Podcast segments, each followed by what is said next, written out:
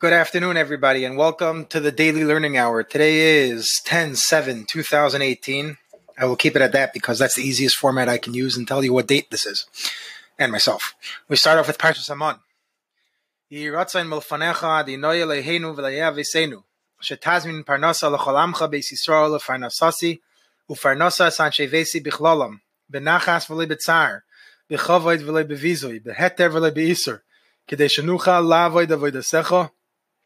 V'lilmai teresecha k'moishazanta la'avesenu mon ba'midbar be'eretz tzia. May it be your will, Hashem, our God, and the God of our fathers, that you arrange for the livelihood of all of the people of your nation, is of your nation Israel, including my livelihood and that of my household. May it come easily and without hardship, with dignity and without degradation, in permissible ways and without involving any prohibitions, so that we may perform your service and study your Torah just as you provided food for our forefathers in the arid desert land.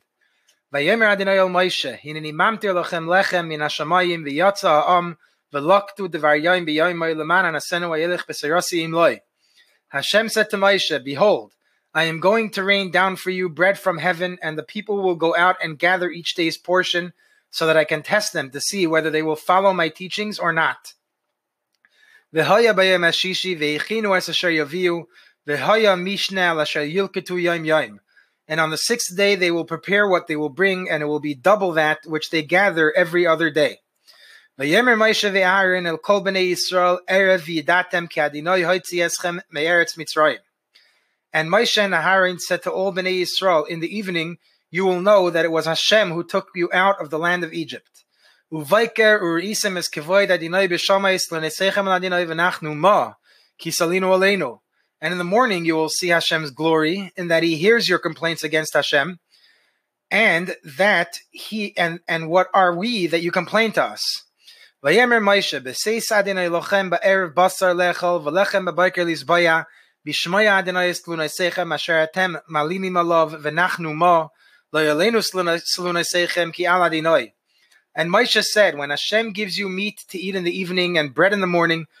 with which to be sated when Hashem hears the complaints that you complain about him, of what significance are we?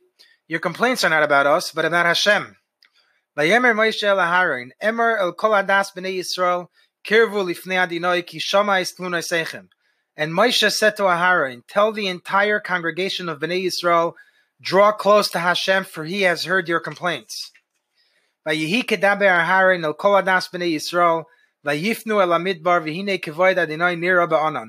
at the moment that Aharon spoke to the entire congregation of Bnei Yisrael, they turned toward the desert, and behold, the glory of Hashem appeared in the cloud.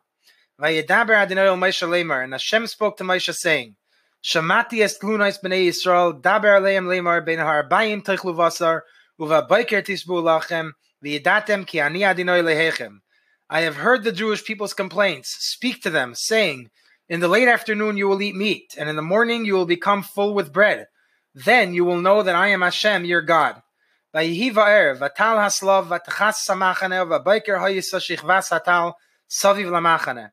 in the evening the quail rose and covered the camp, and in the morning there was a layer of dew around the camp. dak kakfar ala aretz. The layer of dew rose, and behold, on the desert surface a fine substance was exposed, as fine as frost on the earth.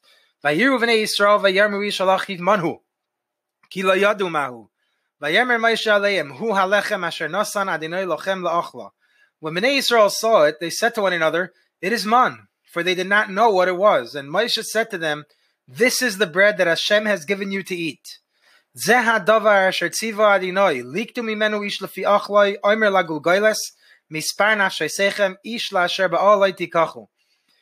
what Hashem has commanded. Everyone shall gather from it as much as he needs to eat, an omer for each individual. According to the number of people in each man's tent, you shall take. Vayasu chen v'nei Yisrael, vayilketu hamarbe vehamamit. And Bnei Yisrael did so. They gathered it. One gathered more, and one gathered less. Vayamaidu vayimer v'loyhedi famarbe v'hamamit loyhechzer ish lefi achle lakatu. And they measured it by the Aimer, and whoever gathered a lot had no more, and whoever gathered a little had no less. Each man gathered as much as he was meant to eat. Vayemer Moshe aleim, ish al imenu ad boiker. And Moshe said to them, no one may leave over any of it until morning. V'leishamu el Moshe vayesiru anashim imenu ad boiker vayarum Moshe. But they did not listen to Moshe, and there were people who left over some of it until morning, and it became infested with worms and it rotted. And Moshe reacted with anger toward them. They gathered it each and every morning, everyone according to what he needed to eat, and when the sun became hot, it melted.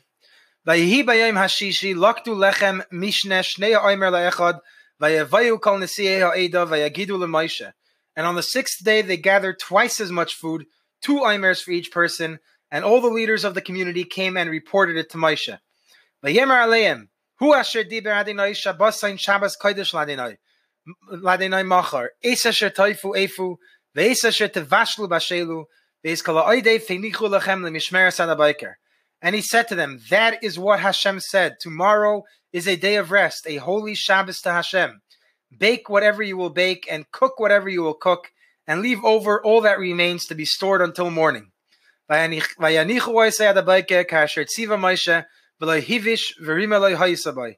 they left it over until morning as Moshe had commanded, and it did not rot, and not a worm was in it.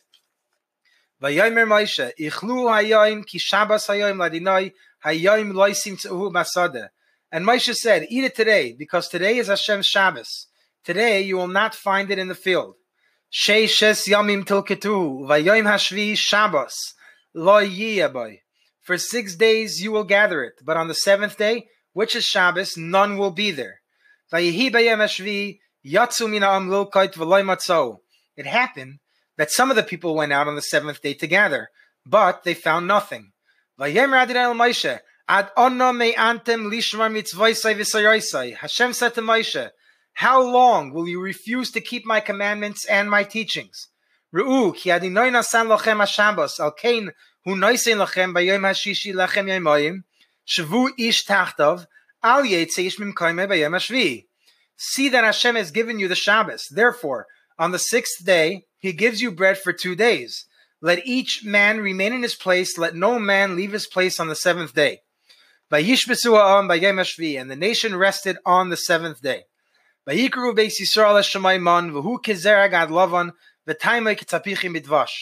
house of Israel called it man and it was shaped like coriander seeds, white, and its flavor was like a wafer fried in honey. Vayemer Moshe, davar asher adinoi, Meloi ha'oimer mimenu limishmeres l'daresechem, l'man yiru es alechem, asher achalti eschem b'midbar b'oitzi eschem eretz Mitzrayim. Moshe said, this is what Hashem commanded. Let one oimer measure of it be kept through your generations, so that they may see the bread that I fed you in the desert when I took you out of the land of Egypt. Vayemer Moshe laharon kach tzinsenes achas v'sen shama meloi ha'oimer mon v'hanach oisai lifnei adinoi lemishmeres l'daresechem. And Moshe said to Aharon, take one jar and put it in an oimer's measure of mon, and place it before Hashem to be kept for your generations. El. Just as Hashem commanded Moshe, so Aharon placed it to be kept in front of the Aron Kodesh. Uvnei Yisrael achlu es hamon arbaim shana at bayam al eretz neishaves es hamon achlu at bayam el ketzeretz Canaan. And Bnei Yisrael ate the man for forty years until they came to an inhabited land. They ate the man until they came to the border of the land of Canaan. The oimer asiri saifahu, and an oimer is one tenth of an ephah. We are now up to Praying with Joy 4, Prayers for Parnasa. We're up to week 2, Sunday, day 8. We're learning today in the zechus of Liba Miriam Geula Bas Leah, Shavar Shalema. Avram, Avram Michal ben Sari should have refuah shalema. Yisrael ben Karen Devara should have refuah shalema. Hillel Yehuda ben Elka should be matzliach. Liba Gittel bas Shena Malka should have refuah shalema. Taiba Matel bas Esther she should have a refuah shalema. Moshe ben Taiba Matel, he should be matzliach in whatever he does. And Yaakov Ari Yeshaya ben Chayin Achama, he should have a complete recovery, a complete refuah shalema. It says in the pasuk, "Vayemer Moshe ve'Aharon el kol bnei Yisrael erev yedatem ki Adinoi hoitzi eschem eretz Mitzrayim." And Moshe and Aharon said to all Bnei Yisrael, In the evening you will know that it was Hashem who took you out of the land of Egypt. Shemais chapter 16, verse 6. Principles of Emunah and Bitachon derived from this verse. 1. Eating meals at set times shows that we are eating in order to gain strength to serve Hashem. 2. Receiving one's sustenance is a greater miracle than all those that occurred when the nation was leaving the bondage of Egypt. Therefore, a person should thank and praise Hashem every day for bringing him his livelihood. Eating like a human being. The Seforno explains this verse. Moshe said, May it be Hashem's will that what he said to me regarding giving you food will be fulfilled in the following manner. May he give you your evening's needs in the evening so that you may know that Hashem has extracted you from Egypt completely, for he will distance you from their practices as well. In Egypt, they would sit by the pots of food and devour their food without having any particular mealtime, as animals do. As Chazal said, at first Yisrael were like chickens pecking in the dung heap, until Moshe came and gave them set meal times. According to the Seforno, we can understand how the people came to understand this aspect of Yitzias Mitzrayim in the evening, when the quail came down. Now that the Jewish people were eating meat only in the evening, the contrast between the pots of food in Egypt and their actions after they left Egypt was clearly evident. Because eating meat is such a physical act, it requires boundaries to ensure that we do not overindulge in it. A person needs to have set times for eating and should not simply follow the whims of his appetite, always responding to his stomach's desire like a chicken pecking in a dung heap. The evening meal, when the Jewish people were, cons- were consuming the quail meat, was the ideal time to reinforce this principle. Having a set meal time gives one a sense of the value of importance of eating. However, a person who becomes too focused on his meal schedule risks becoming overly involved in the act of eating. How can one balance the need for a set meal schedule with the need to avoid getting carried away with one's eating? When Moshe Rabbeinu established set times for meals, with meat in the evening and bread in the morning, he also instituted the practice of reciting Birchas Hamazon, Birchas Hamazon is based on praising and blessing Hashem for the food, and one who recites it will not eat solely to satisfy his physical desires. Reciting Birchas Hamazon with the proper focus and intent helps one to recognize that the purpose of eating is to enable us to serve Hashem. We are now up to Ivdu Hashem b'simcha, Serve Hashem with Joy, Chapter 4, Part 1. The Beauty, Pride, and Happiness. Hashem's great goodness solely for your benefit. This chapter comprises ideas presented by Rabbi Avigdor Miller Zatzal of America, culled from his books and the thousands of Hashkafa tapes he recorded over the years. He was a giant among men, a fearless tzaddik and massive Talmud Chacham devoted to learning Lishma without interruption. His practical approach, emphasizing the beauty, pride, and happiness of Torah true living, reinforced with his personal example, is based on Chovos HaLevavos, Shar HaBechina, and on Rambam Yesodei HaTorah, chapter 2, halacha 5. Warning, whatever is presented here can merely hope to scratch the surface. Appreciation of what Hashem is constantly and lovingly bestowing on us is a vast and inexhaustible subject. What wealth it casts at our feet! But to the untrained, it is so foreign to bother to even examine it seems queer to us at first.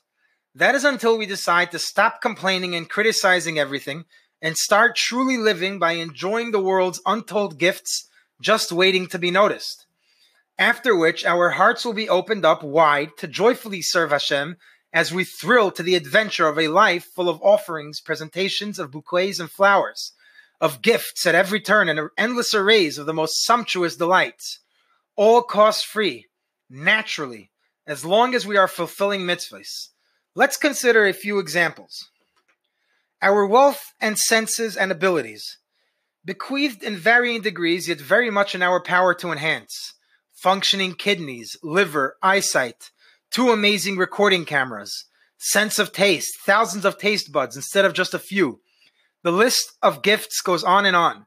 How about our brain, talents, strength, all given to us to use and improve upon. And no need to wait for a birthday. Just enjoy a constant flow of treats, not occasioned by anything in particular. This is the daily fear of all who live in the world of Rabbi Avigdor Miller. Absolutely free of charge. You imbibe the kindliness, generosity, and goodness of Hashem, and consequently, you always feel loved and uplifted.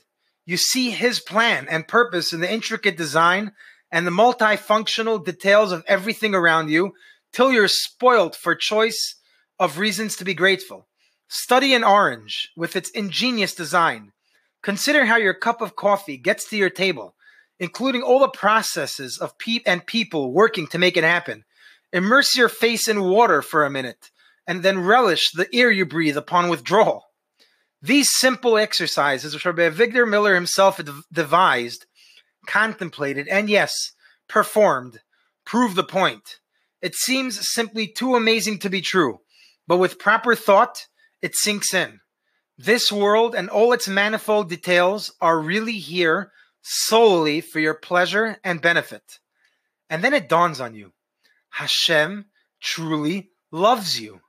He appreciates everything you do. He values your awareness of Him and wants to elevate your status by cementing a relationship with you.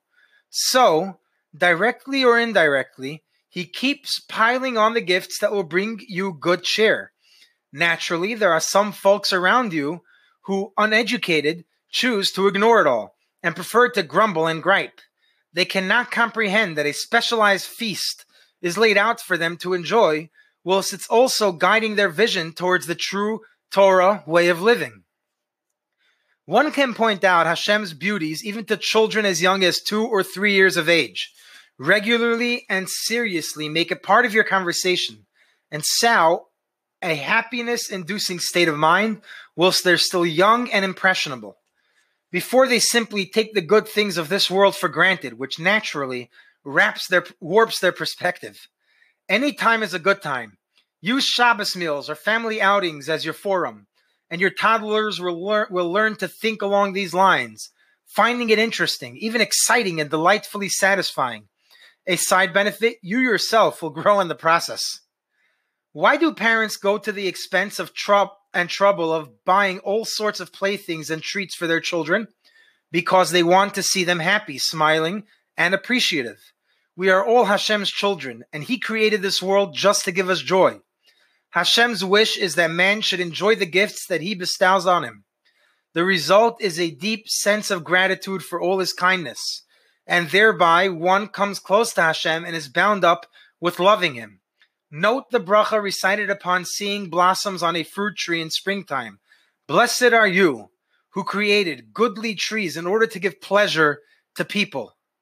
Believe it or not, that's the bracha. Needless to say, the intended recipients are not the Goyim but us, so that we can be drawn into a closer relationship with our Father. Does it sound like too much pleasure? As if we are overindulging ourselves? Weren't we always warned about the dangers of guzzling the good things of this world, and that unless we distance ourselves from them, we will lose sight of life's purpose and grow dis- disenchanted toward divine service? So, what's all this newfangled talk of enjoying every iota of creation?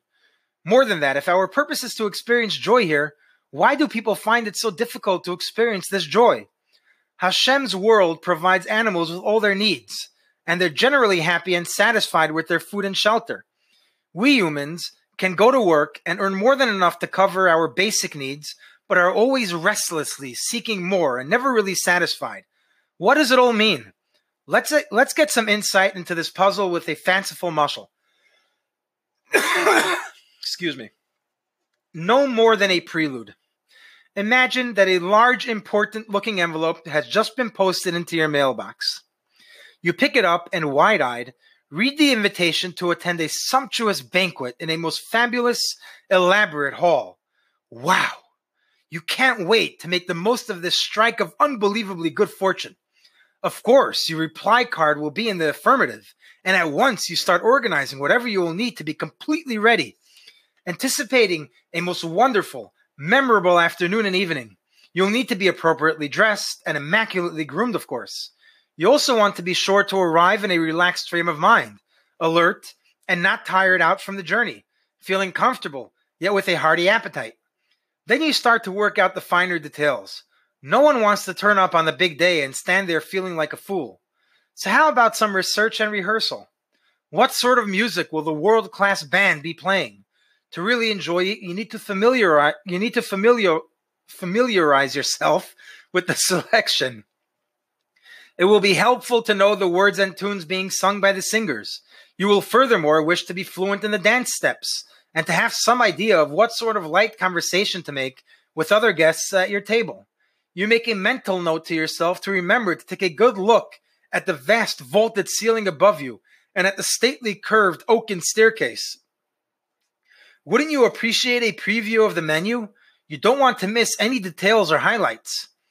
With all that preparation, training, and, anticipation, when you alight from your car at this billion dollar building, you're going to confidently you're going to confidently enter the foyer. You know it's only a lobby. Later, when you hear your name announced, you will walk into the dazzlingly opulent hall. But you'll cope with ease because you've done your homework well. You're attuned to this new state, so the, so the acculturation poses no problems. You've used your time and resourcefulness to be fully in sync. You're confident and relaxed, ready for the full gamut of upcoming delights. The foyer is a stunningly beautiful hall, true. Hard to believe that it's only a lobby. Here, guests shed their coats and lightly straighten out their attire. A bar has been laid out with some drinks, canopies, and tasty tidbits I think that's how you say it of every sort. No one is rushed. So, whilst waiting around for proceedings to begin, anyone can help themselves to beverages such as soft drinks or tomato juice, or some other appetite whetting introduction to the real banquet. You notice that there is nothing served here that would be substantially filling or could replace the actual meal. In fact, in fact, these hors d'oeuvres and tiny crackers spread with sharp tasting delicacies are served to awaken digestive juices to cope with what is to follow. The menu so far is clearly no more than a prelude. Yes, you guess right. The lobby is the mushal. And the, is the lobby in the mushal is this world. Here we ready ourselves for the fabulous banquet of the next world. This world is made for us to enjoy, and there are many more courses yet to come. But more than that, we must train ourselves to constantly bear in mind that this is where we acclimatize so that we can appreciate the future extravaganza. We need this preparation. You can't enjoy arriving at a wedding with no idea of who's who or what's going to be happening. Therein lies the key to our appreciating all Hashem gives us. We have to be in touch with the exciting pleasures that can accustom us to the sweetness of Torah and mitzvahs. Treat yourself to a taste of the elevated state of connecting to Hashem. It won't be possible upon your arrival to Olam Haba to suddenly leap into the appropriate emotions and rise to states of lofty ecstasy. You need to learn how it feels to have Hashem feature prominently in your life while you are still down here. Then you can walk into the hall equipped to appreciate the bliss that awaits you. Let your heart overflow. This explains the wealth of different foods and flowers and other lovely treats of every kind that are laid out in our world, our lobby, for our enjoyment. They constitute a little sip, a mere inkling of the forthcoming program. Whilst enjoying Hashem's bounty here, offer thanks to Him in return and grow accustomed to the sound of your voice, praising Him and singing to Him from the bottom of your heart. This prepares you for the non-stop delights awaiting you, for which you won't ever want to stop thanking Him. So whatever Hashem sends, be it a small detail or something big, notice it, enjoy it, and let your heart overflow with a song of gratitude, because that will have you in trim for the stupendous event that you've been invited to partake of, and not just for one evening, but forever. This is not coercion. Hashem leaves the choice to us. To facilitate real choice, there is always the, that Yetzer Hara lurking. Silently, he throws a misty darkness over all the sparkling wonders around you. You are led to believe it's just natural and merely the way of the world. He makes sure you don't too easily spot the prime cause, the benevolent giver of the wealth whose blessings you receive at every turn. As we know, there are plenty of people walking through life content to be absolutely blind to its breathtaking goodness. But not you. You're going to be one of the smart ones. You're going to make the effort to prepare your appetite here for the mega marvels of the world to come. Congratulations. It's a double win. Sing in Olam Hazeh, and you'll be singing in Olam Haba. Spoiling one's appetite.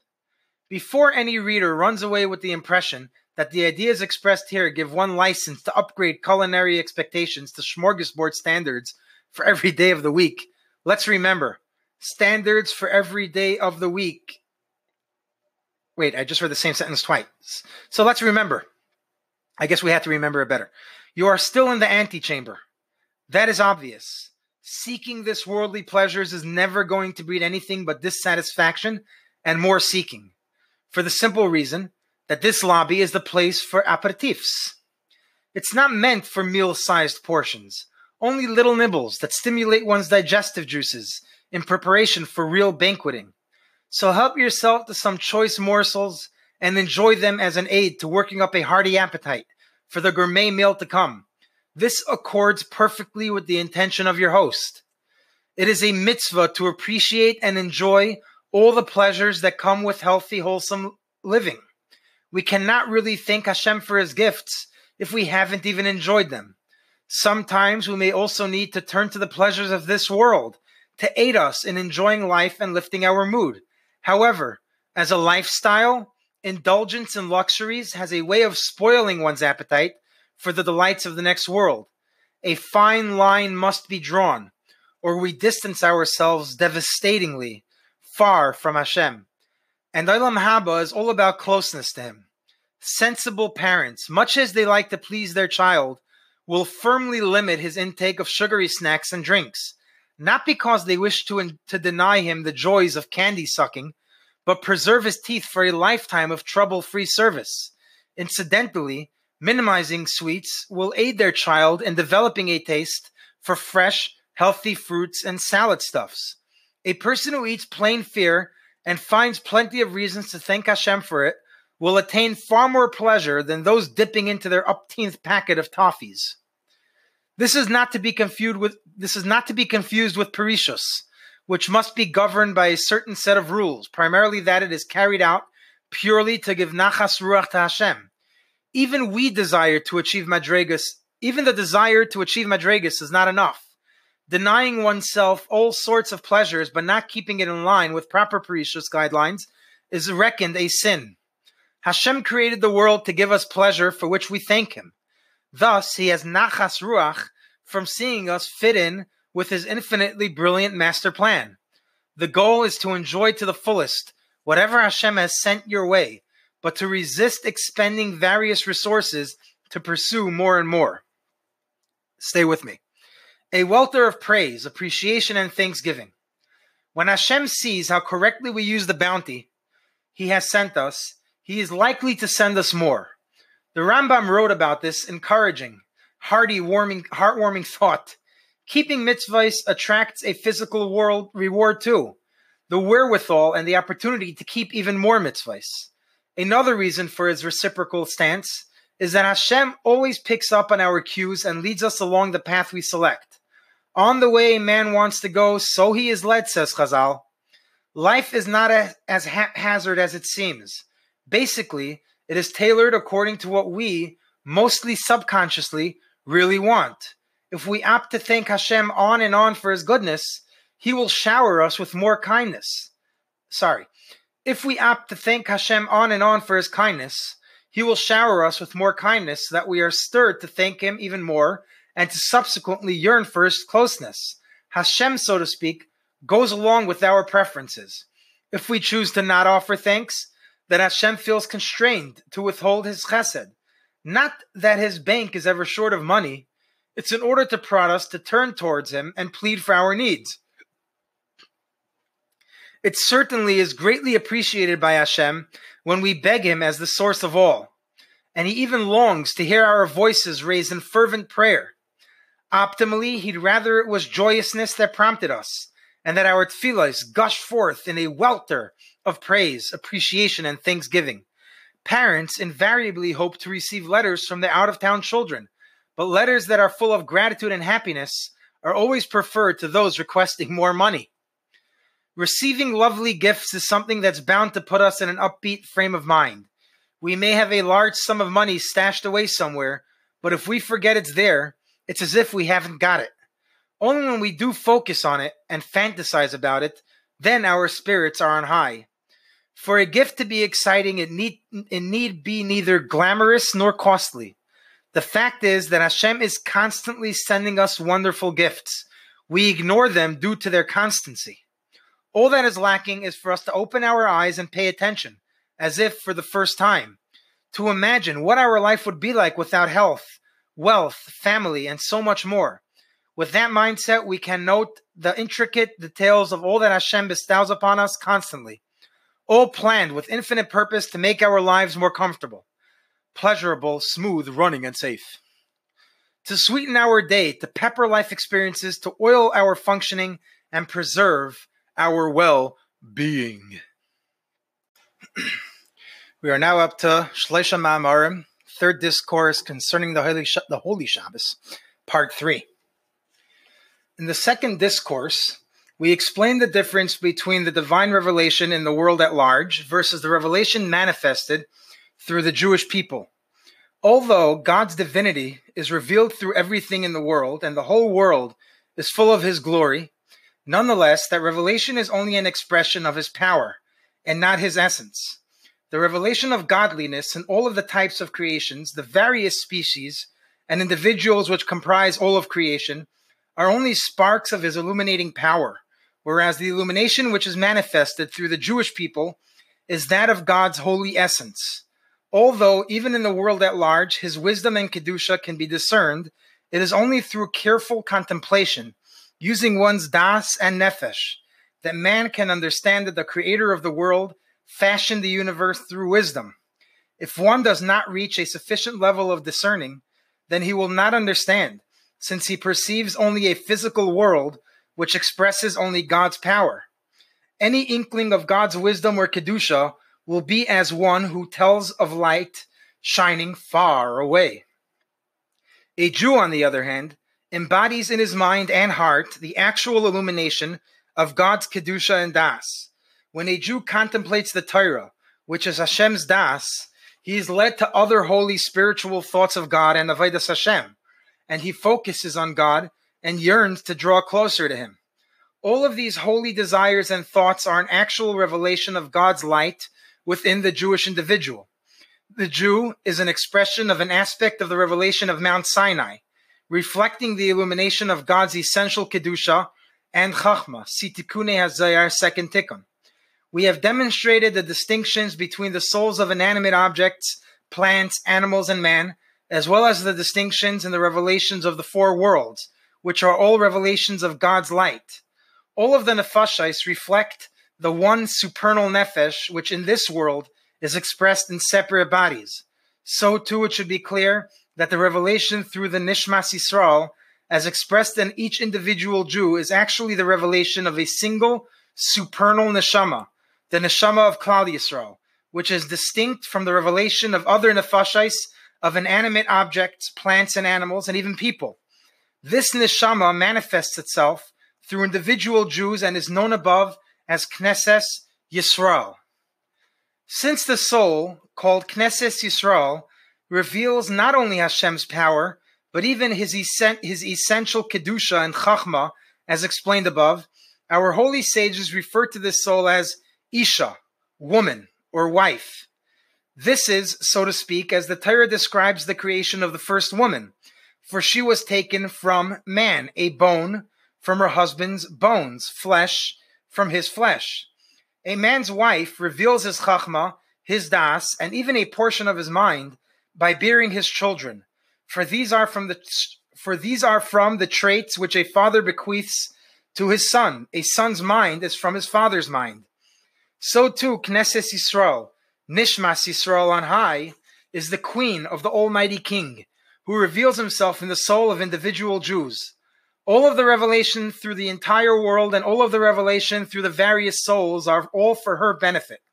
For it is through her that the illumination of the king's essence, so to speak, is revealed in the world. This revelation is the essential purpose of the creation of the world and the revelation as a whole. Now, the essence and meaning of a Jew, of the Jew, a riddle which has puzzled the whole world, is understood. The Medrash in Echa Rabba and Echa Rabsa, Rab, Rab, Rabasi 1 records how the nations of the world are amazed and ask why the Jewish people are so often willing to be slaughtered for the sanctification of God's name, willing to submit themselves to stoning, burning, beheading, and strangulation rather than violate God's Torah. If this is your only question, nations of the world, then we will add much more to your amazement. In fact, we are amazed at your, at your wonderment. We add to your question why is the entire life of a Jew a life of self sacrifice? Not only when he is, God forbid, asked to denounce his God, does he jump like a ram onto the altar, but his whole life is one of religious tests. From the moment he emerges from his mother's womb until his last breath, he is pursued. His head aches, his heart pangs. But from the Holy One of Israel, he will not stray even for a hair's breadth. This is, this is his being, and this is his essence. His heart beats and his soul breathes with the breath of complete self sacrifice. He learns the Torah, keeps the Shabbos, educates his children in the ways of the Torah, and all of his avodah is to Hashem, not in a superficial or offhanded way. Rather, everything he does is self sacrifice. So, why, nations of the world, are you amazed and inquire about us? Do you not realize that it is not a simple force from this world which is revealed within us? Do you not see that the Eshes Achayil, the supernal queen, crown of her supernal husband, manifests herself within us and acts through us? And since she is above the limitations of this world, all of its trials and their accompanying suffering do not disturb her. Her deeds are the work of God and are not subject to worldly limitations. The day is near when her husband will come to rescue her. He will raise her up from her infirmity, shake off the dust from her, and her light will spread from one end of the earth to another. All the inhabitants of the world will be ashamed, and the dwellers of earth will fear and proclaim, Woe unto us, for we have trampled beneath our feet the supernal queen. We have maliciously abused a manifestation of the soul of the Almighty and his Kedusha. B'siyat d'shmaya. I love using that word because everybody uses it when they're talking on a microphone. B'siyata d'shmaya. We are starting lessons in Tanya, chapter 13, part 3. Excuse my Hebrew when I read this because there's no Nekudas. ואף מי שבסיירס השם חפצוי ויגע בו יום ולילה לשמו, even if one's entire aspiration is in God's Torah, which he studies day and night for its own sake. This is still no proof whatsoever that the evil has been dislodged from its place. Ella,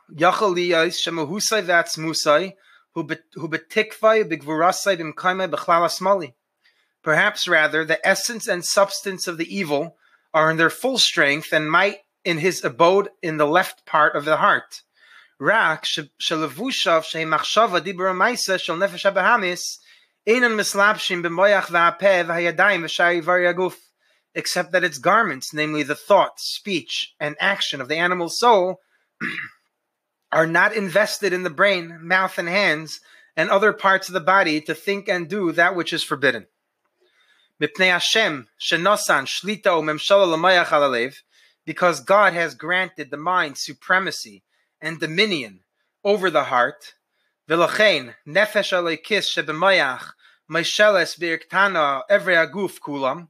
Therefore, the divine soul in the mind rules over the small city, i.e., over all the parts of the body. Making them the body's organs serve as garment and vehicle i.e., as a means of expression, garment that is totally subservient to its user, as is a vehicle to its rider. Thus, because of its God given supremacy, the divine soul is able to use the body's organs as a garment and vehicle.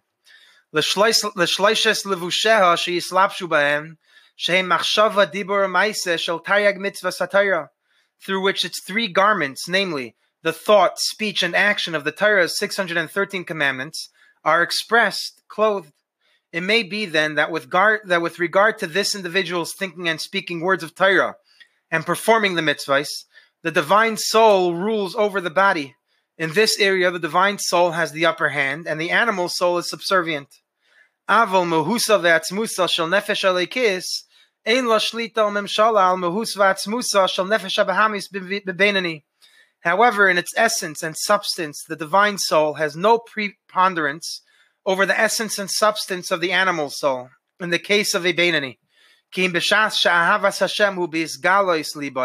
except at those times when his love for God manifests itself in his heart, on propitious occasions such as during prayer and the like, then, as mentioned in the previous chapter, the Beinani is aroused to a burning love of God that causes the evil of the animal soul to be nullified before the goodness of the divine soul. The Afgam Zaisapam, even then, during those times when the divine soul gains the upper hand over the animal soul, it is limited to preponderance and dominion alone.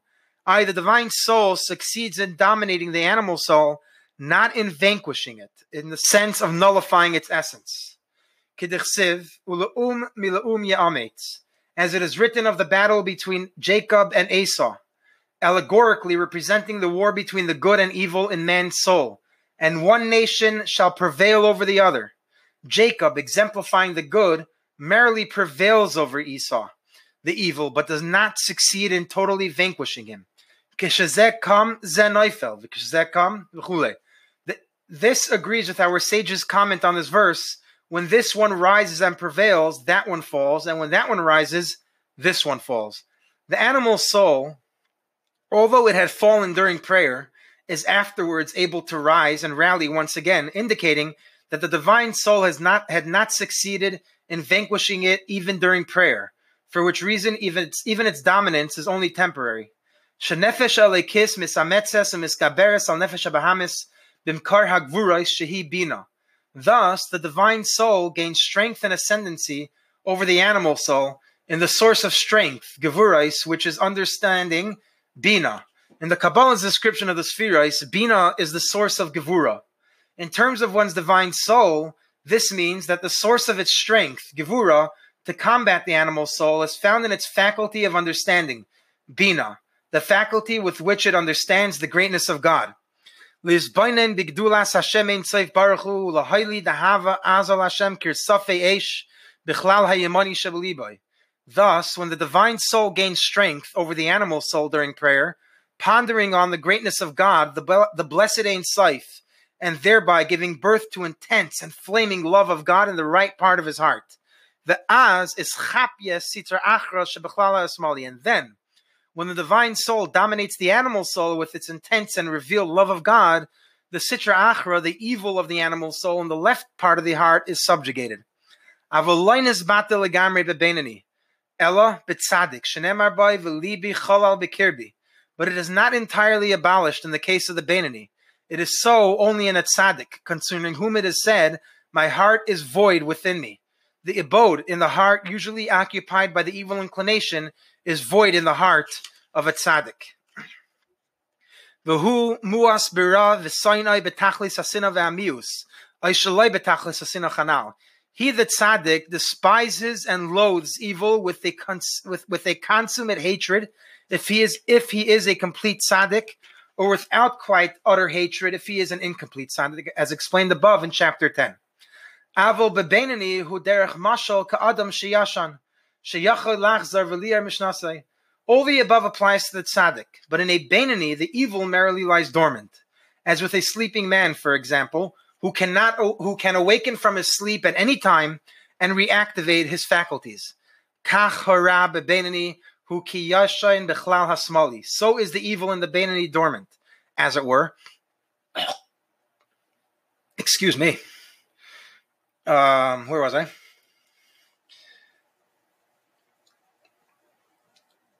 Kach, let me try. Sorry about that. So is the evil in the Benini dormant, as it were, in the left part of the heart, not functioning at all, not even desiring physical pleasures. During the recital of the Shema and Amida, when his heart is aglow with the love of God, causing the evil of the animal soul to be dormant. Therefore, after prayer, can we awaken? The Alter Rebbe now describes an even higher level of Beinani, one who is permeated throughout the day with the same degree of love for God that he feels during prayer. The animal soul of such a Beinani is permanently dormant. Accordingly, we will understand how it was possible for Rabbah to classify himself mistakenly as a Beinani. In chapter 1, it was proved that the term Beinani could not refer, as a literal interpretation would lead us to believe, to a person half of whose deeds are virtuous and half sinful. Were this so, how could such a sage like Rabbah, who never neglected his Torah study for even a moment, make the mistake of classifying himself as a Beinani? However, the Alter Rebbe's definition of Beinani is one who does not sin in practice, does not seem to satisfy this difficulty. Indeed, as the Alter Rebbe explained in chapter 12, a Beinani never sins, yet he has sinful desires. Rabbah, who was in fact a tzaddik, must have known full well that he was free of such desire. How then could he even mistakenly classify himself as a Beinani? According to the discussion which now follows concerning the level of the Beinani, who never even desires evil, this matter is readily understood. For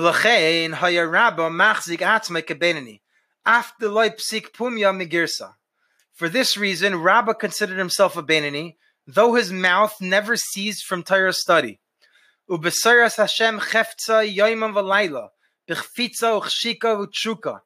his desire was in studying God's Torah day and night, with a craving, desire, and longing. Rabba,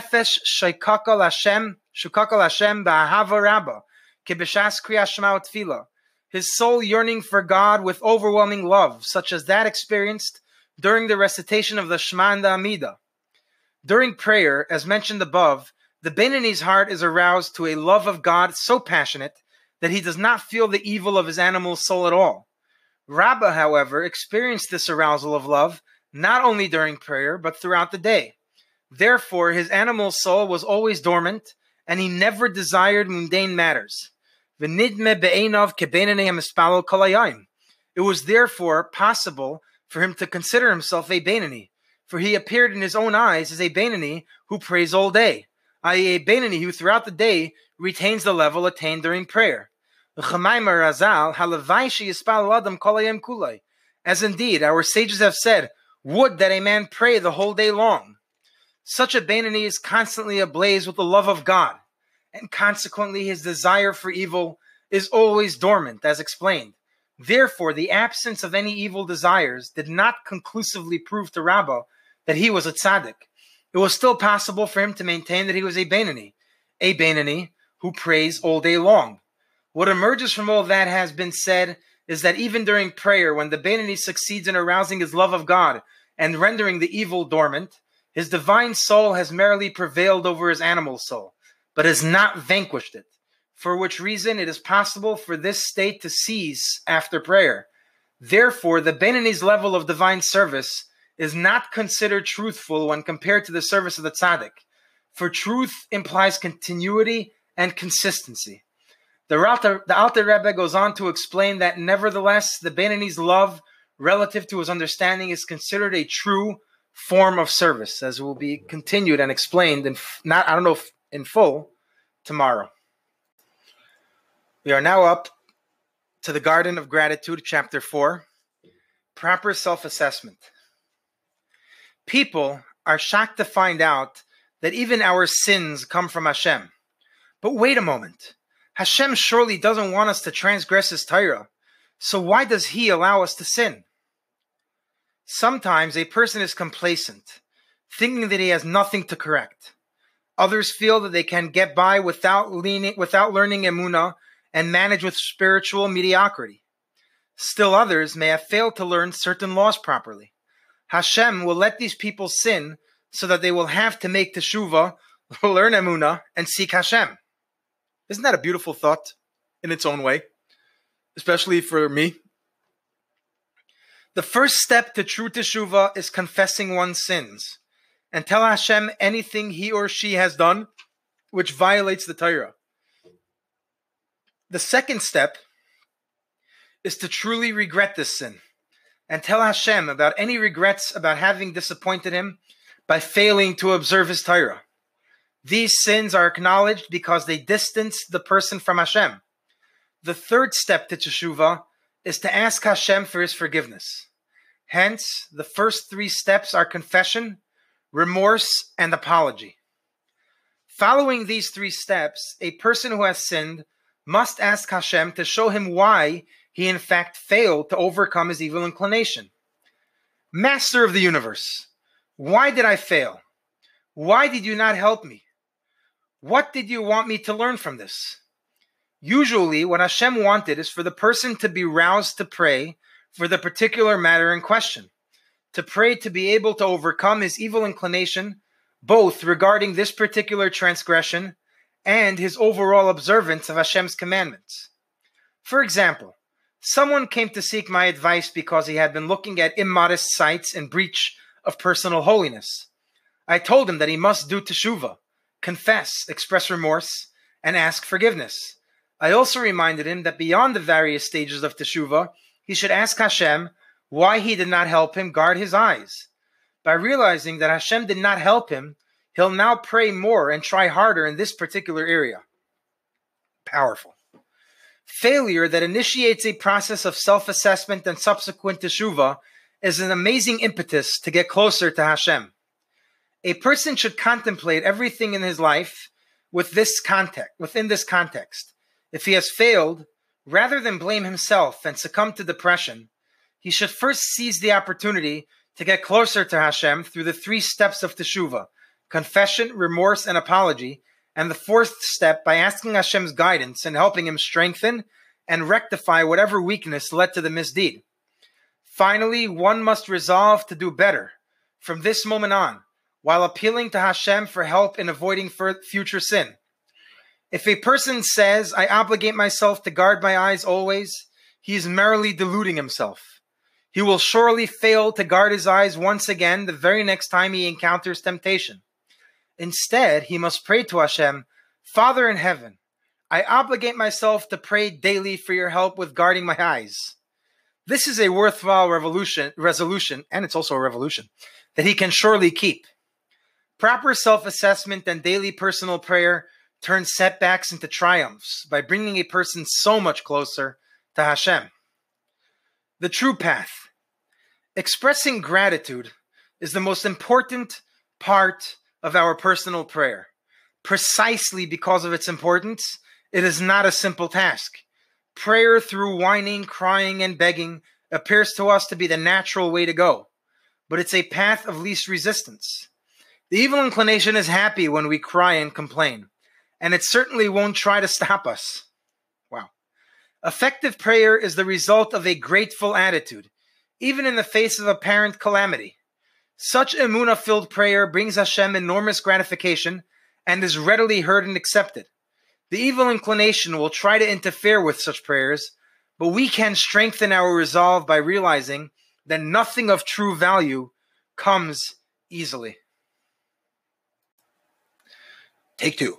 We are now up to the we're now up to Kitzur Shabbos, chapter sixteen, baking and cooking 14 the the the malacha of hagasa stirring we already mentioned earlier in section 1 that some poskim say there is a prohibition of hagasa stirring even by a pot of food that is already fully cooked and that we take that opinion into consideration lechatchila therefore one should be careful whenever possible for example when one has the option of removing the pot from the fire not to take food out of the pot with a spoon or a ladle while it is still standing on the fire.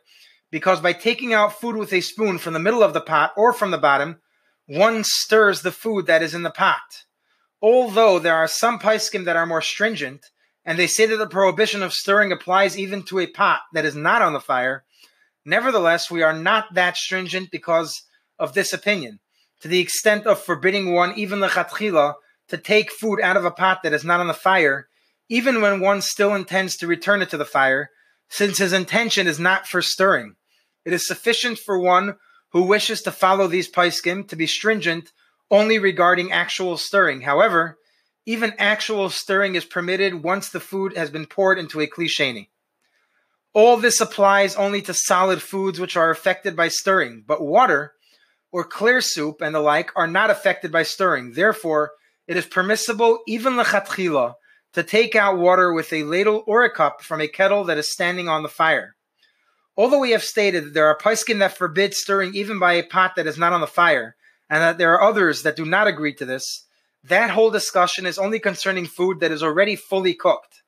But if the cooking has not yet been completed, then all paiskim agree that there is that there is the prohibition to stir it, even if it is not on the fire. Therefore, one who removes a pot of food that is not fully cooked from the fire on Shabbos is forbidden to take food out of it in a manner that will be considered stirring. Rather, one must first pour it from the pot into a bowl and then take the food from there. We are now up to Shaarei Teshuvah, the gates of repentance, the third gate, clarifying the stringency of the mitzvahs and prohibitions and the different classifications of punishment, the fourth level, part six. You must not curse judges, nor may you curse a leader of your people. Shemais chapter 22, verse 27. You must not curse a deaf person. Vayikra chapter 19, verse 14. We have been admonished herein not to curse a Jew with the use of Hashem's name, nor with any of the appellations of Hashem's name. That which the Torah mentions, you must not curse judges a leader, and a deaf person, comes to admonish not to curse the judge who finds one guilty, nor the leader who punishes him, delivering him into the hand of his own of his own iniquity. It is necessary to single out the deaf, lest one say, There is no punishment for one who curses the deaf, since he cannot hear and does not suffer as a result of being cursed. You must not curse judges, is stated at the end of Parshas Mishpatim, teaching us that it is forbidden to curse the judge who, ad, who, who adjudicates in accordance with these laws. However, the judge who does not rule by these laws may be cursed. Our sages said in Shavuos 35a that one who curses his fellow man or himself with Hashem's name is punishable with lashes. Furthermore, his punishment administered by heaven is very severe, as the as the Pesukim say in Devarim chapter 28 verses 58 and 59 if you are not careful to carry out all the words of this Torah that are written in this book, to fear this glorified and fearful name, Hashem your God, Hashem, will single out your plagues. Our sages of blessed memory explained in Temurah 3b that this pasuk is referring to one who curses another individual or himself using Hashem's name. It is forbidden for one to say, as this is true, so may God help him when in reality it is totally false, for he has cursed himself using Hashem's name, since a positive statement always implies its converse as well. Do not drink wine and strong drink, and to differentiate between what is holy and what is profane, and in order to instruct the children of Israel. Vayikra chapter 10, verses 9 and 11. Our sages of blessed memory said in Eruvin 64a and Krisis 13b that one who drinks a revius of wine, undiluted by water, is forbidden to render halachic decisions. If he drinks more than a revius, even though he diluted it, he is also forbidden to render halachic decisions. You shall not abuse your fellow man. Vayikra chapter 25 verse 17. The pasuk is referring to verbal abuse, as we have already per, that, as we have already prefaced. Our sages said in Bava Metzia 58b, if his fellow man is a repentant he should not say to him, Remember your former deeds. And if he is a son and if he is the son of proselytes, he should not say to him, Remember your forebears' deeds. This is what the Pasuk says in Shemais chapter 22, verse 20. You must not abuse the proselyte or persecute him. Do not abuse means verbally, and persecute means financially. The Torah admonishes us in several places regarding the abuse of a proselyte. The reason for this is that he is, is that he has forgotten his people and his ancestral home and has come to take refuge under the wings of the divine presence. Similar to what the pasuk says in Rus, chapter 11, verse 11. You left your father and mother and the land where you were born, and you went to a nation that you did not know. The pasuk also says in Rus, chapter 2, verse 12, May your reward to complete from may, may your reward be complete from Hashem, the God of Israel, under your under whose wing you have sought refuge. This is comparable to a deer that joins a flock, and once there lies together with the sheep, grazing with them. Thereby the owner of the flock has compassion on it. for it has forsaken a spacious meadow to dwell in constricted quarters. Midrash Tehillim 146. We are now at the purity of speech, day 64. Fire! The word sparks fear in the hearts of all men. The slightest suspicion of fire causes people to run for their lives. What is so frightening about fire? Fumes spread quickly. Unfortunately, there's no telling the extent of harm they can cause. Machlokes is compared to fire. We must escape at the slightest suspicion of strife. Which fool would see fire and jump right into it? Unfortunately, there's no telling the extent of harm machlokes can cause. Halacha and practice. Rechilos is forbidden even when repeating information which can cause Ill, which can cause ill feelings is forbidden even in the following cases. A. You write the information. Writing information which can cause ill feelings is forbidden. B. You agree with the information. Even if you agree with the information, it is still assur to repeat it. For example, I always told you that you were lazy. Even Shimon agrees with me. C. You would repeat it in the presence of the speaker. It is assur to repeat information even if you would repeat it in the presence of the speaker. For example, Baruch told you, Your brother is so selfish. Whenever I ask him for a favor, he always refuses me. It would be assur to repeat this statement to your brother even if you would not be afraid to say it in the presence of Baruch. Actually, if you would repeat the insult to your brother in the presence of the speaker, the Avera of Rechilos is magnified. Why? Because if Baruch wasn't there when you repeated what he said, your brother could have assumed that you heard wrong or misinterpreted the comment. However, if Baruch is standing right there, your brother will automatically conclude if Baruch did not attempt to deny this accusation, it must be true. Consequently, your brother will bear ill feelings against Baruch. We're now up to the last segment of the Daily Learning Hour. Sefer Shmiras Halashon, Book 1, Epilogue, Chapter 3. The imperative to adopt a mitzvah that society generally ignores. Sefer Charedim writes the following Even though man is obliged to observe all of the mitzvahs, still, he should embrace one specific mitzvah and be especially zealous in his performance and throughout his entire life never once violate it. For all of the 613 mitzvahs of Hashem of the Torah are collectively known as the tree of life, as Mishlei teaches in chapter 3, verse 18. It is a tree of life for those who grab onto it. And someone who grabs onto one branch of a tree and holds onto it tightly is in fact holding tightly onto the entire tree because all of the tree's branches are interconnected as one. But someone who attempts to grab onto all of the tree's branches, in fact, cannot grasp any of them. Chazal say in Gemara Shabbos 118b. So Chazal in Gemara Shabbos 118b discussed this concept. Rav Nachman said, I will be paid my reward for observing the mitzvah of eating three meals on Shabbos. Rav Sheshes said, I will be paid my reward for observing the mitzvah of tefillin. Rav Nachman said, I will be paid my reward for observing the mitzvah of tzitzis. Rav Yosef said to Rav Yosef, the son of Rabbah, What mitzvah is your father particularly careful to observe? He answered, Tzitzis. One day he was climbing up a ladder and one of the strings of his tzitzis tore off. He did not climb down that ladder until he tied new tzitzis onto his garment. Rashi explains that when the Gemara said that Rav Sheshes kept his mitzvah of tefillin, it meant that he was especially careful to observe the mitzvah of tefillin and that he would not walk even four amas without them. And similarly, regarding the mitzvah of tzitzis, Rav Nachman would not walk four amas without them until they were repaired, meaning he tied new tzitzis onto his garment. This is the generalized concept that was expressed in the concept of tzitzis in Gemara Taanis 22a, and he did not put on a tzitzis string. See the Sefer Charedim, which brings another source to support this concept, which originates in the Yerushalmi, that the careful observance of one specific mitzvah will improve the quality of his life and lengthen the days of his life in the eternal world that is entirely good. However, regarding our subject of Lashon Hara, based on our times and the indifference of society to what sin is, that a segment of society totally ignores the sin of Lashon Hara and Rechilos and considers them meaningless, if someone would be especially careful to observe these laws of disciplining the speech, that comes out of his mouth and not to violate the laws of Lashon Hara or Achilus, how very, very great will his reward be because of that observance. The statement regarding this idea in Sefer Haredim is very well known.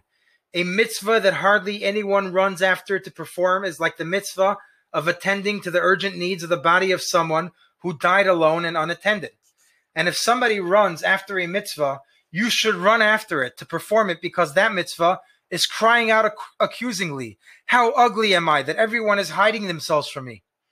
Yet everyone knows the great importance of attending to the needs of a corpse from a teaching of Chazal and Gemara Brachas 20a, that even the high priest or a Nazir who is going to the Beis Hamikdash to slaughter his lamb, his Passover sacrifice, and must do so in a state of complete ritual, pure, ritual purity, or someone going to circumcise his son, people who may not become ritually impure by coming into contact with a corpse, even if it is the corpse of a relative, all of these people are nevertheless obligated to become ritually impure if they come across a solitary corpse and they must attend to it immediately so that it will not become an object of humiliation.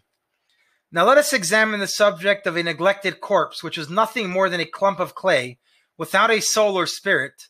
Yet because this clay once was a body, the temple of a Jewish soul, the Torah was particularly strict and demanding to protect it and not let it become an object of neglect and humiliation. In this regard, the Torah permitted even the high priest or a Nazir, who may not defile themselves, to offer up the Pesach sacrifice or to circumcise their own son, to ignore their, that opportunity in order to protect the sanctity of this corpse. A simple, logical deduction extends this concept to our holy Torah, which is more precious than gems and is the delight of HaKadosh Baruch Hu, as Mishlei teaches in chapter 8, verse 30. And each day, I, the Torah, was his delight. That God forbid, if a single mitzvah is isolated in humiliation, how very much are we obligated to strengthen that mitzvah so that it will not persecute us later on in Olam Haba. My brother, see the enormity of the total indifference to sinning of an habitual speaker of Lashon Hara someone who gives no thought at all to transgress the, to, to transgressing this lav. Even if he speaks badly about a fellow Jew, demeans him, and totally denigrates him, if someone were to ask him, why did you speak Lashon Hara and Rechilos? He would offer you 100 reasons why it is permissible, and that what he said was not Lashon Hara at all. If someone proved to him that his remarks are absolutely Lashon Hara, he would answer back that even if his remarks met the criteria for Lashon Hara, the Torah's laws forbidding Lashon Hara were never intended to protect this person. As I saw him commit terrible sins, and that he manipulates, flatters people, and it is a mitzvah to publicize his evil behavior. In summary, no matter what you showed this person to prove the enormity of the sin of Lashon Hara, which he committed in speaking about the quote unquote victim, this person will go back again and again and speak even more Lashon Hara and Rechilus against the victim, to the point where his Yetzer convinces him that the victim is no longer in the category of your fellow Jew and that he no longer deserves to be treated as a Jew.